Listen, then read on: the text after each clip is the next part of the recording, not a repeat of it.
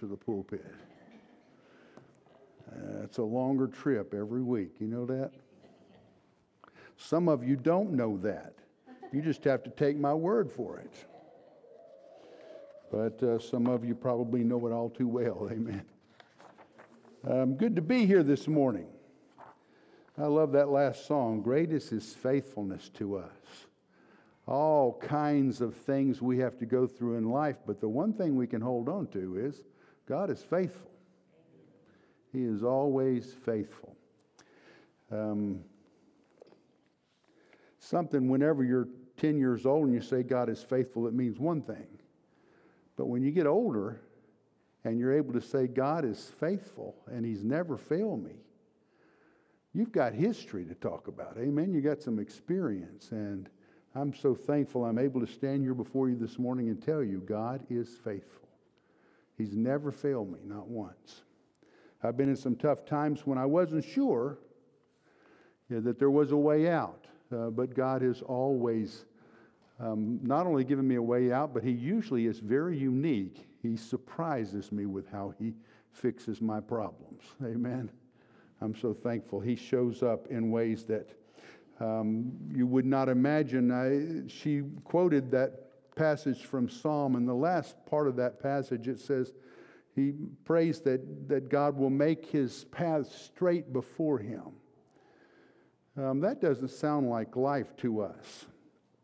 Um, life is like this. How many of you know that sometimes life leads you in directions like this? But that's not what he's praying for. He's not praying that his, his path through life will be straight. He says, I want my path before you to be straight.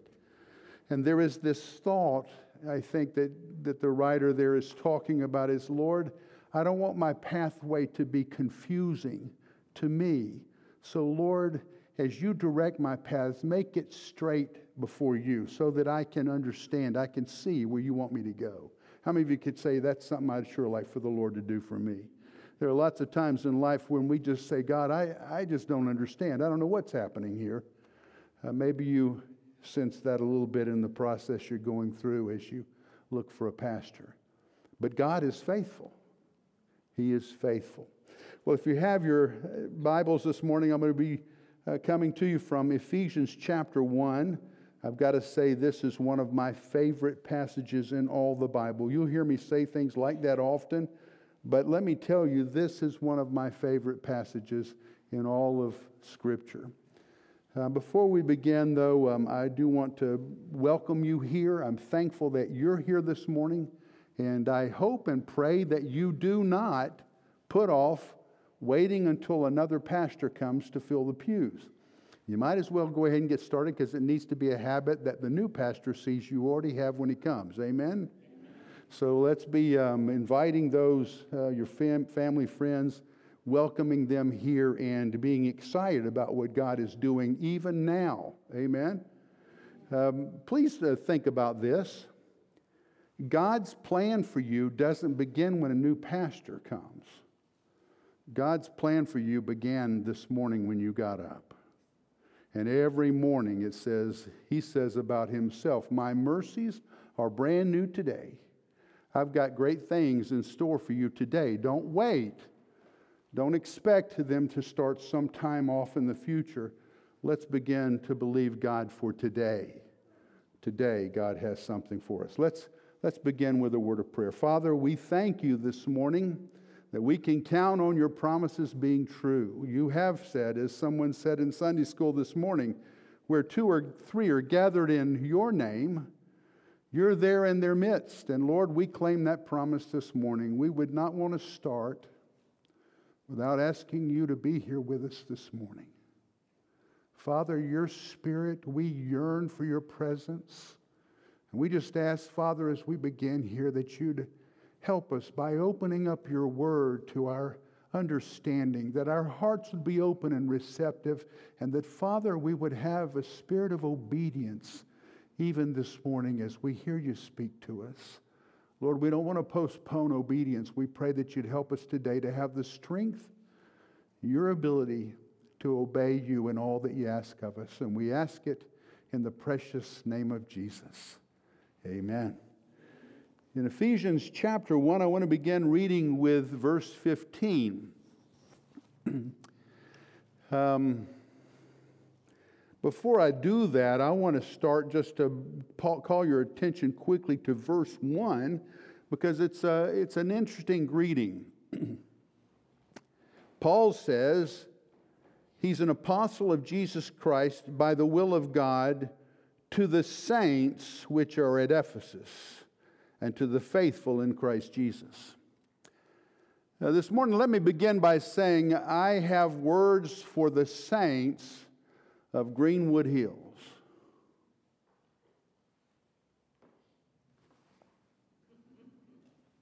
Ain't nobody going to say amen to that? Because where God has gathered his people, they aren't a bunch of hypocrites, as the world would have you believe. They're not a bunch of ne'er do wells. They should be described not only by him, but by you as the saints gathered at Greenwood Hills. If I look out here this morning, I want you to know as I meet contact with you, what I'm seeing is the saints of God. And you say, Well, Pastor Mark, you don't understand what my life is like. No, I may not but He does. And He's willing to call you saints if you trust in the Lord Jesus Christ. Uh, you've begun a progress. You may not have, as Paul said, attained it already, but God looks at you as a saint. Do you realize that when you say yes to Jesus and the blood of Jesus covers you, He doesn't see you as you are anymore, He sees you as Jesus. He looks at you and he sees his son when he looks at you. Now, think about that. Oh, we look at ourselves and we say, that can't possibly be true. I know God knows all things. Surely he knows that I'm not like Jesus. Yeah, he knows that. But he has a plan he has instituted for all of time's sake. And he says, if, I, if you've been covered by the blood of Jesus, I'm going to look at you and call you one of my saints a child of God, a brother or a sister. And that's the way we ought to look at each other. Amen? Boy, that makes those board meetings go a lot smoother, doesn't it? Come on, amen. Yeah, you might have disagreements over how you think things should go, but you're seeking the will of the Father. And there should be this consensus after a while. You know, I feel like God's leading in this way. And so we want to follow. Back to the sermon, though. Um, verse 15 Wherefore I also, after I heard of your faith in the Lord Jesus and love unto all the saints, cease not to give thanks for you, making mention of you in my prayers. And by the way, we, we begin there, but Paul says that he's heard a couple of things about the church there at Ephesus. He's heard of their faith in the Lord Jesus Christ, and he's heard about their love for all the saints. You know, saints have disagreement. You get in different denominations. You've got the Calvinist over here, and you've got the Wesleyan Arminians over here, and they go, "Oh, that's y'all are me- y'all are messed up." We were talking about in church this morning, uh, or in Sunday school. We mentioned about uh, Baptist. They don't think anybody's going to heaven but Baptist, and Wesleyans don't think anybody's going to heaven but Wesleyans. And I think we're all going to be surprised when we get to heaven. There'll be a lot of people there that you didn't, you didn't know they knew Jesus like you know Jesus. But, uh, but God has a plan, and He's not interested in our petty differences. Amen? Um, the other thing I think you may hear me say this pretty often one thing we're going to be surprised about when we get to heaven is how wrong we were. Amen? You know, you got, you got ideas about how things ought to be. You're going to get to heaven, and God's going to let you see how things are. You go, whoa, that didn't, I didn't see that one coming. There's a lot about things that, um, that God says we're going to learn about. But, God, but Paul says, because I have heard of your faith and I've seen the love you have toward all the saints, I don't cease in giving thanks for you, and I mention you when I pray. I pray for you. When I, when I, when I go before the Lord, I bring you up to Him. And I want you to hear what he prays for because this is what just, I just love this prayer.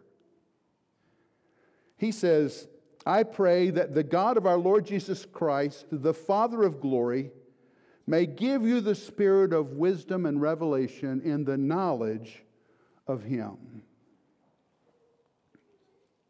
The eyes of your understanding being enlightened, that you may know what is the hope of his calling and what the riches of the glory of his inheritance in the saints, and the in exceeding greatness of his power to usward who believe, according to the working of his mighty power, which he wrought in Christ when he raised him from the dead and set him at his own right hand in the heavenly places, far above all principalities and power and might and dominion and every name that is named not only in this world, but also in that which is come, and hath put all things under his feet, and gave him to be the head over all things to the church, which is his body, the fullness of him that filleth all in all.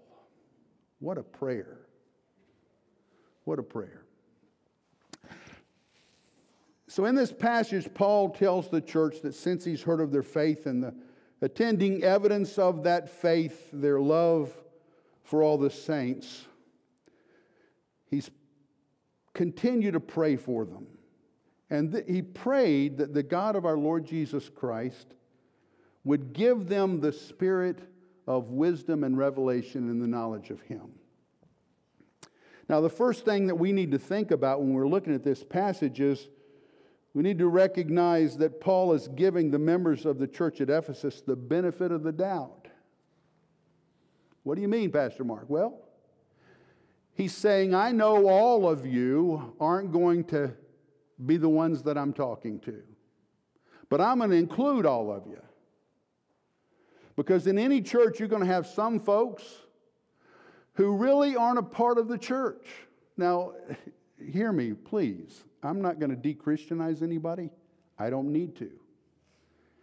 Each person has to decide whether they do that for themselves.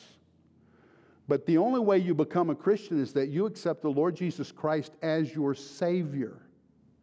Not only do you know what He did, not only do you know some things about Jesus, not only do you agree that He lived, that He's a historical fact, a, fig- a figure in history, it has to be more than that. You have to, you have to believe that, that the Father sent His Son to die and pay a sacrifice for those who had no hope. And you have to count your, yourself a part of those who had no hope. And accept the fact that Jesus came doing the will of the Father so that I could have the benefit of what He did. That when Jesus died, He died not for someone else. Certainly he did that. But if you're to become a Christian, you must believe that he died for me. Each of you must decide that is true for yourself. If you don't have that beginning, you don't have a beginning. You may have come to church for 40 years. You may have assimilated into the body, and people believe that you are a Christian. But if you've not made that decision, by definition, you cannot call yourself a Christian. You may be a good person. You may be a moral person. You may show lots of love and kindness to everyone, but that's not how you get to heaven. That's not how you become a saint. You become a saint firstly by trusting in the work, the finished work of the Lord Jesus Christ, and it becomes personal. He did it for me. He died for me. He rose from the dead for me. That has to be very personal. I'm certain that everybody who was in the church at Ephesus considered a part of it. Paul is giving them the benefit of the doubt. But there are probably some who did not hear that and took it to heart. But what does Paul say? Paul says that you have, everyone has knowledge of Jesus Christ. You have knowledge of the Father. When we, uh, when we bring our children to church, um, I, I may have mentioned this. The first Sunday that I was out of the hospital and my mom was able to go anywhere, her and dad took me to Hayworth Wesleyan Church. It was their church. They'd been saved about a year before I was conceived. They didn't want any children, didn't think they wanted any children, but in the same revival service, the mom and dad both got saved. They didn't even know they got saved. One went one way around the altar, the other went this way. My mom, my grandmother was sitting between them. She had got them there because she kept after them. They were both drink, drinkers, and smokers, and partiers. But grandma kept praying for them, amen. And at that revival service, dad went this way and mom went that way. Didn't know they were both at the altar, and they got both of them got gloriously saved. The first, just right after that, mom and dad said, Well, we need to have children. now we know. Well, now we know why we need to have children. So they started having babies. I was number one. And they took me to Hayworth. Well, I was just like every kid goes to church. I learned Bible stories. That's a good thing. Uh, children's directors, let me tell you, there's lots of ways that you might try to entertain the children. But if you aren't teaching them the stories of the Bible, you aren't doing your job. Amen. Come on, church. Amen. Now, I don't want to, I'm not trying to make any, anybody upset, but listen, I want to tell you something. Children need to learn the Bible stories. There's a foundation in lives that begin because they hear the stories. They don't understand them yet, but they're acquiring knowledge. They're beginning to know things from stories that go into their little minds. And God, He's responsible for what happens once those stories are in little minds. Amen? They won't understand them. But you have to be responsible and help them to accumulate knowledge. They begin to know things about God and they know things about Jesus, but they don't know him yet. There are some of you this morning that may have accumulated knowledge over the years.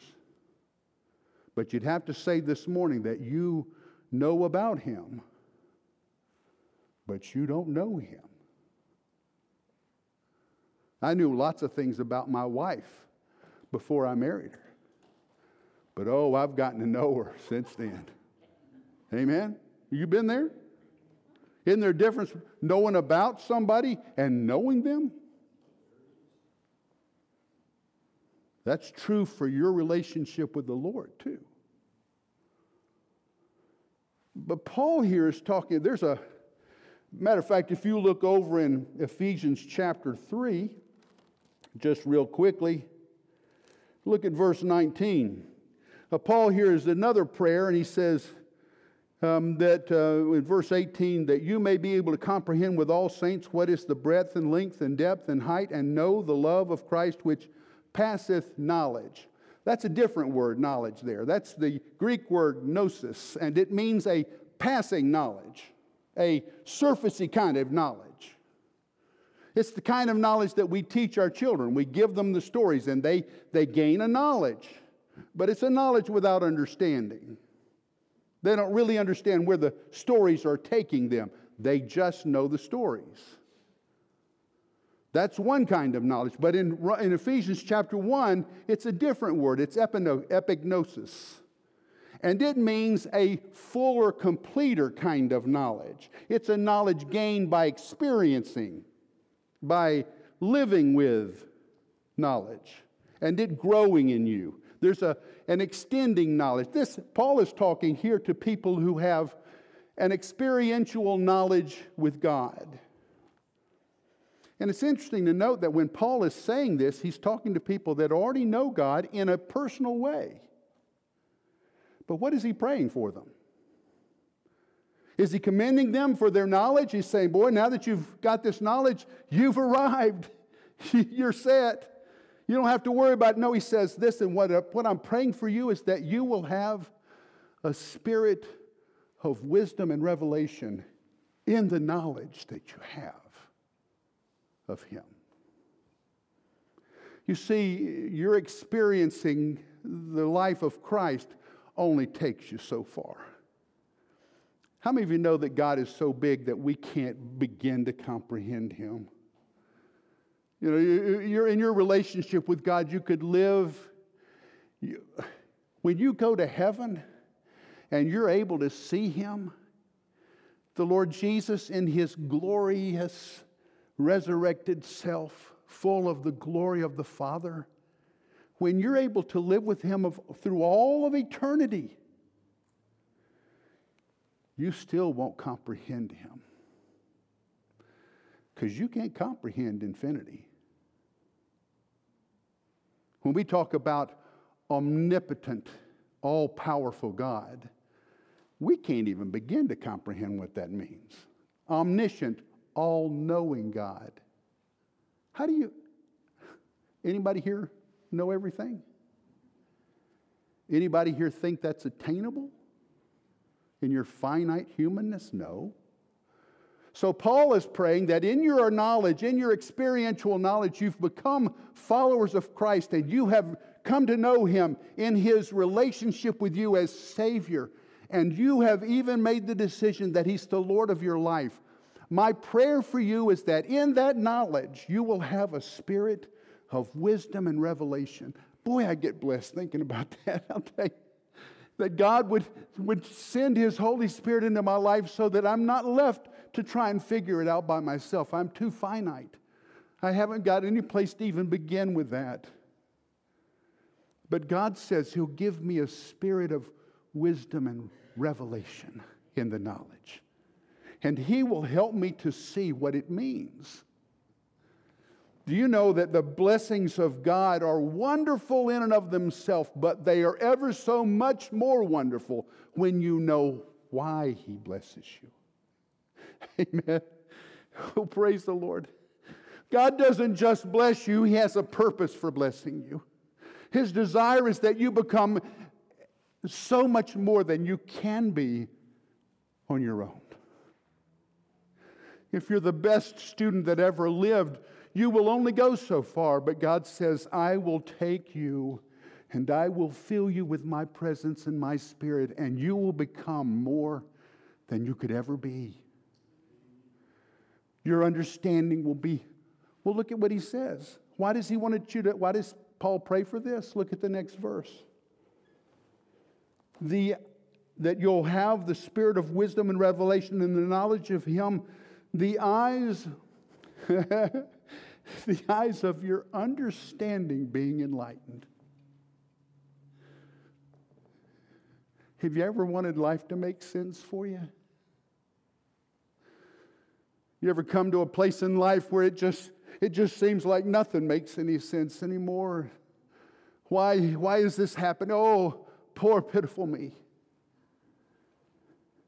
Paul says, I want you to understand. I want you to have understanding that you're suddenly the lights go on behind your eyes and you comprehend what it is that God's wanting to do in your life. You know, one of the problems, I mentioned this, I think, last week, is that we, we have such a hard time connecting the dots in our life. Something happens to us and it doesn't make any sense, and we, we can't begin to comprehend what's going on. Why would, you heard anybody say this? Why would God let this happen to me?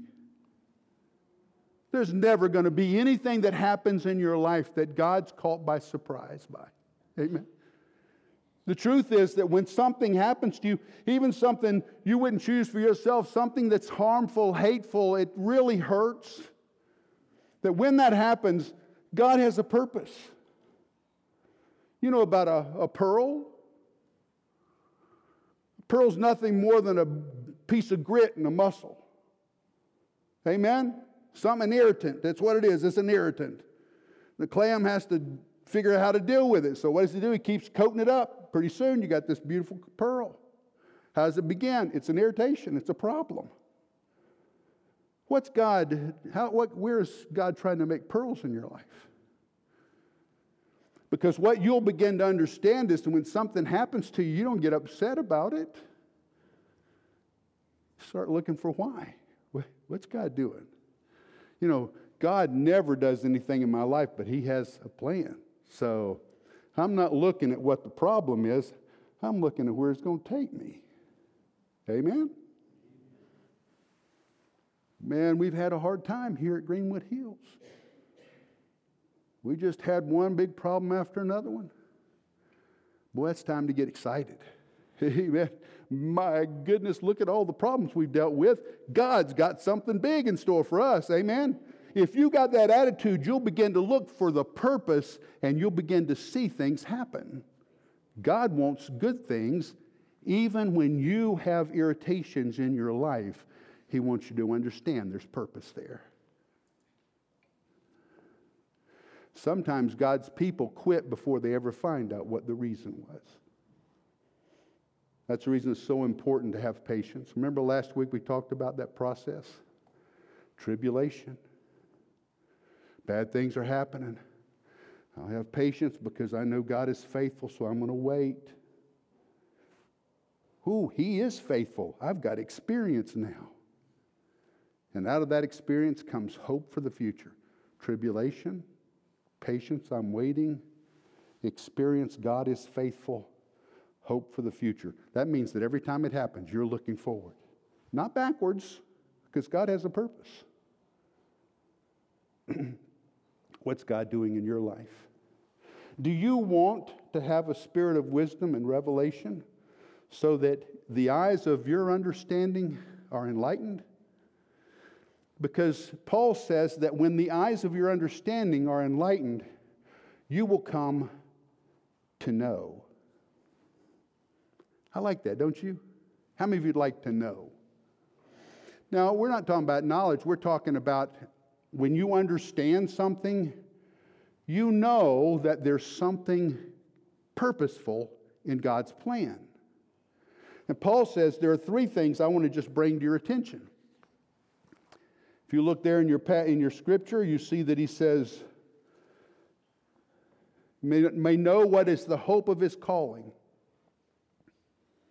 What is he talking about there? Well, you know, some of you think God's calling on your life is pew sitter. Amen. Come on. What's God's call on my life? Well, He just wants me to hunker down here. Yeah, I'm waiting. We'll see what happens. I don't find that in Scripture anywhere. My Bible says that God has a purpose for every one of us to the elect according to his purpose. What's God's calling in your life? Do you know what it is? Because if you don't know what it is, I'm pretty sure you aren't there yet. You're not, you're not witnessing his call on your life. That's the reason Paul says this. When you understand what God wants to do and you pray for a spirit of revelation and wisdom in the knowledge of who he is, and then your understanding goes on, what happens is you begin to see his call on your life. You will not get there any other way. There's a, a picture that, that's painted in Scripture, Jesus talks about. He says that you're not supposed to cast your pearls before whom? Now, that sounds odd, doesn't it? Who's going to throw pigs' pearls, right? But there's a real good truth there. What makes you think that the best things that God has for you, He would give you if you don't have any appreciation for them? If you don't see their worth, if you don't see where they can take you in life, why would God entrust them to you? Because what would happen when He entrusted them to you and you had no appreciation for them? You'd be just like a pig. You'd tromp them in the mire, in the mud. So you have a real need to know the hope of his calling. What has he called you to be? Are you excited about that? Do you know what my calling is? It's not really a pastor. My calling is teacher. I know that. I remember very clearly when God called me, it was in the parking lot in a place where I worked. What is your calling? Do you know when God called you and what He called you to do and to be in life? Do you have a purpose for your life? Or are you just kind of meandering through life? You know how that feels, don't you? You know, in the dark nights when you're laying there in bed and you're trying to go to sleep, but this thought keeps revolving why am I here? Why am I here? When things don't go right in life and and you're, you meet with failure again and again. Your dreams, the things that you think are important, just aren't working out for you. Do you ever have that question? What's my purpose? Why am I here? God says, I want you to know the hope of your calling. That's to me, just knowing that there, that's real, that, that it's there, is so encouraging. God hasn't left me out here in the hinterlands of desolation. Instead, there's a calling on my life. Now, Lord, what is it? I want to know. But that's not all. He says not only the calling, the hope of his calling, but what the riches of the glory of his inheritance in the saints is.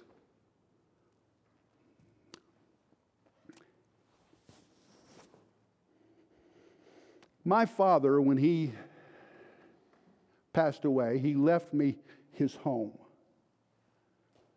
And there was a will that specified the home was to go to me. I inherited the home. There's worth there. It's worth something. I am, I've been enriched by it. Amen? That it's enriched me.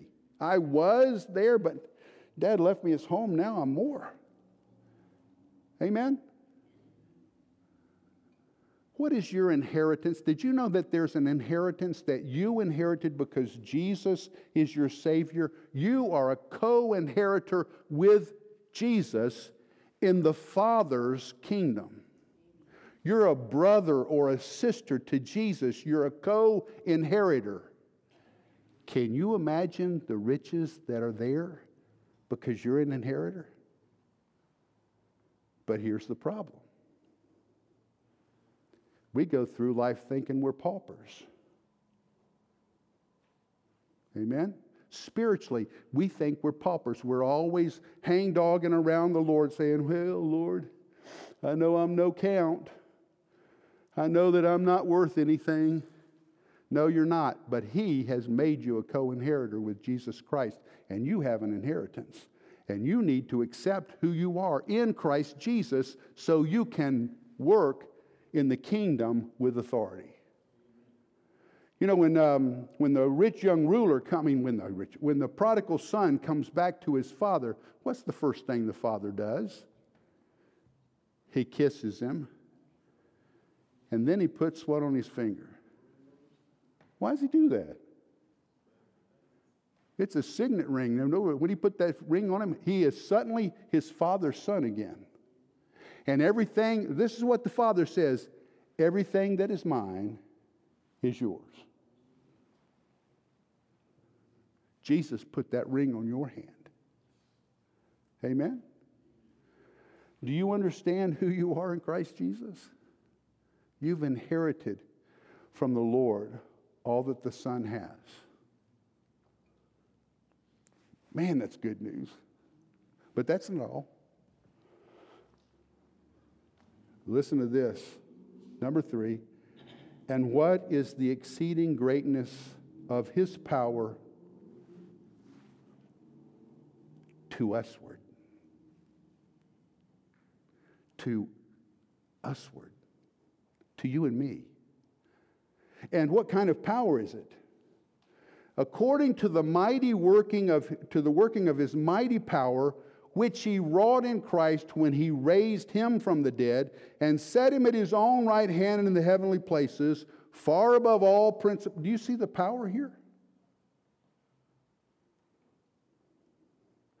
he doesn't just say that i want you to know that that power exists he says i want you to know that god wants to use his power in you Because Paul says that power God uses to usward.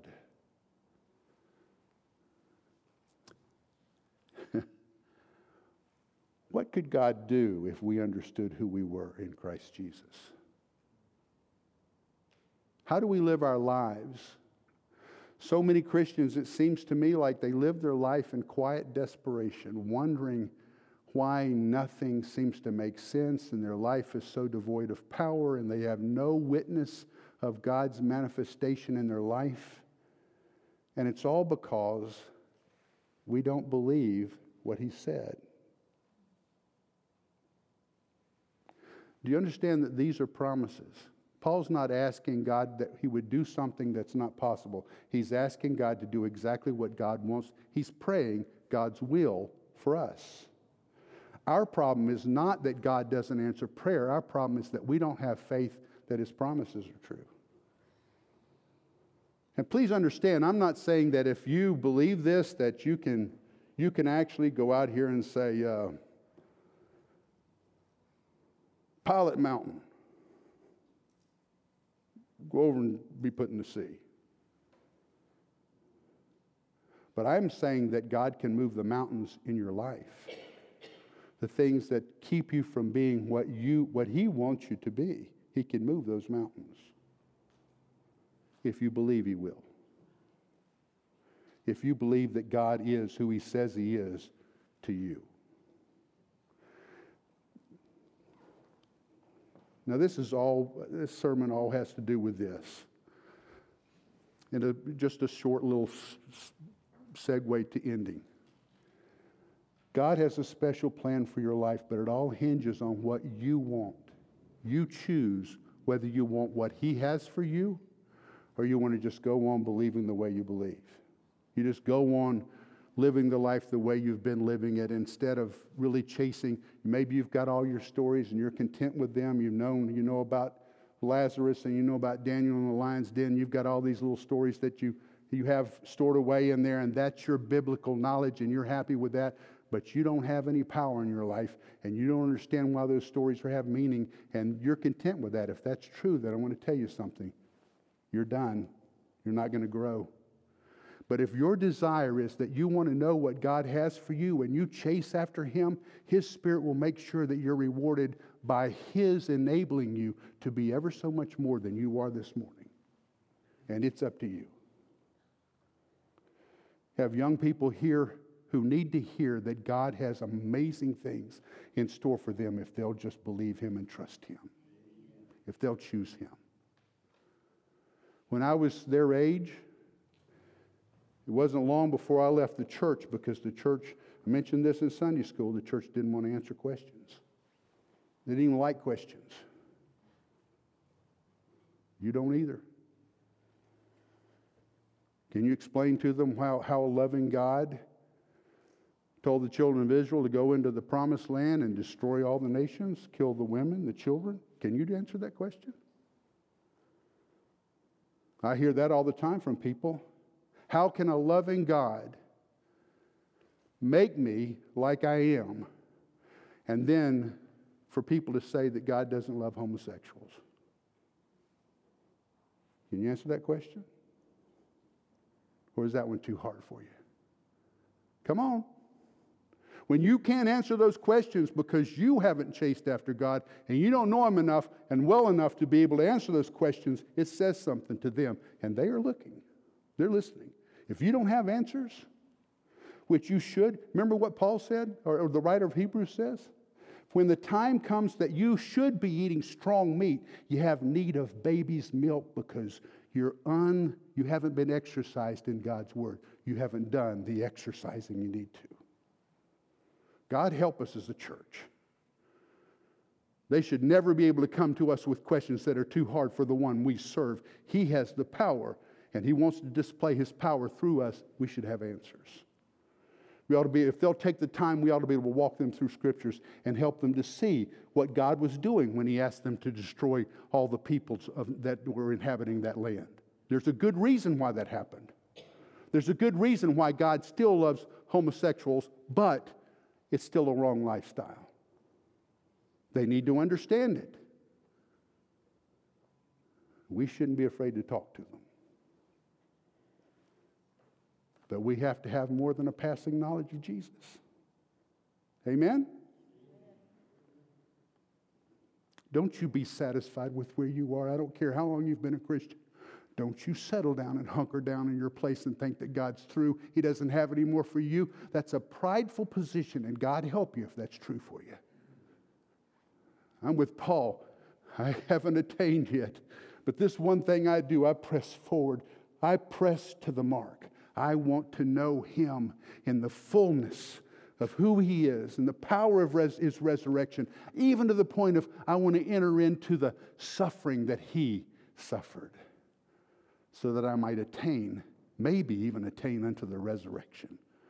That's what Paul's attitude is. Do you have that attitude? Amen. Well, I'm through.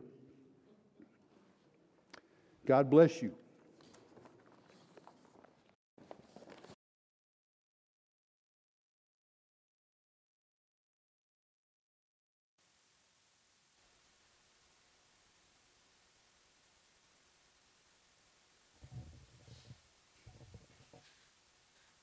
Stand, we're going to finish with a song this morning.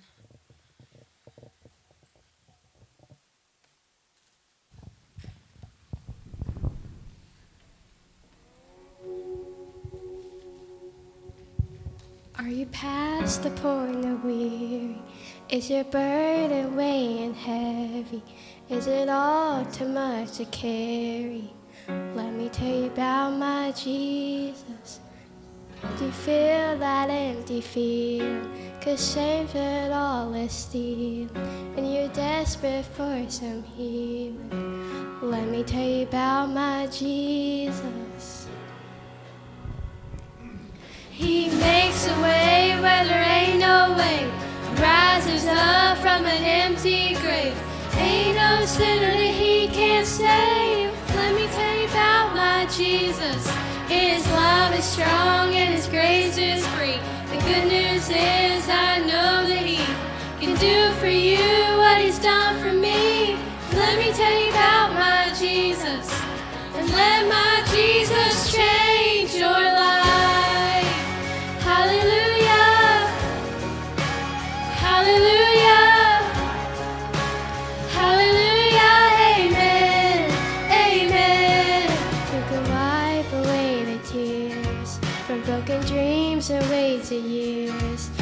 tell the past to disappear. Oh, let me tell you about my Jesus and all the wrong turns that you would go and undo if you could.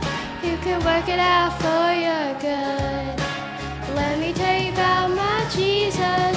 He makes a way when there ain't no way. Rises up from an empty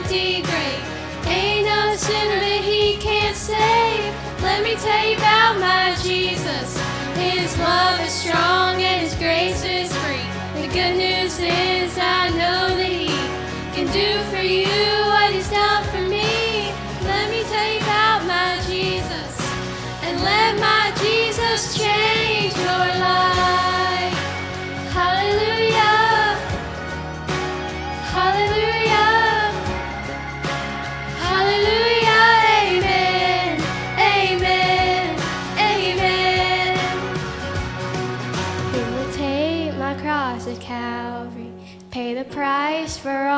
guilty.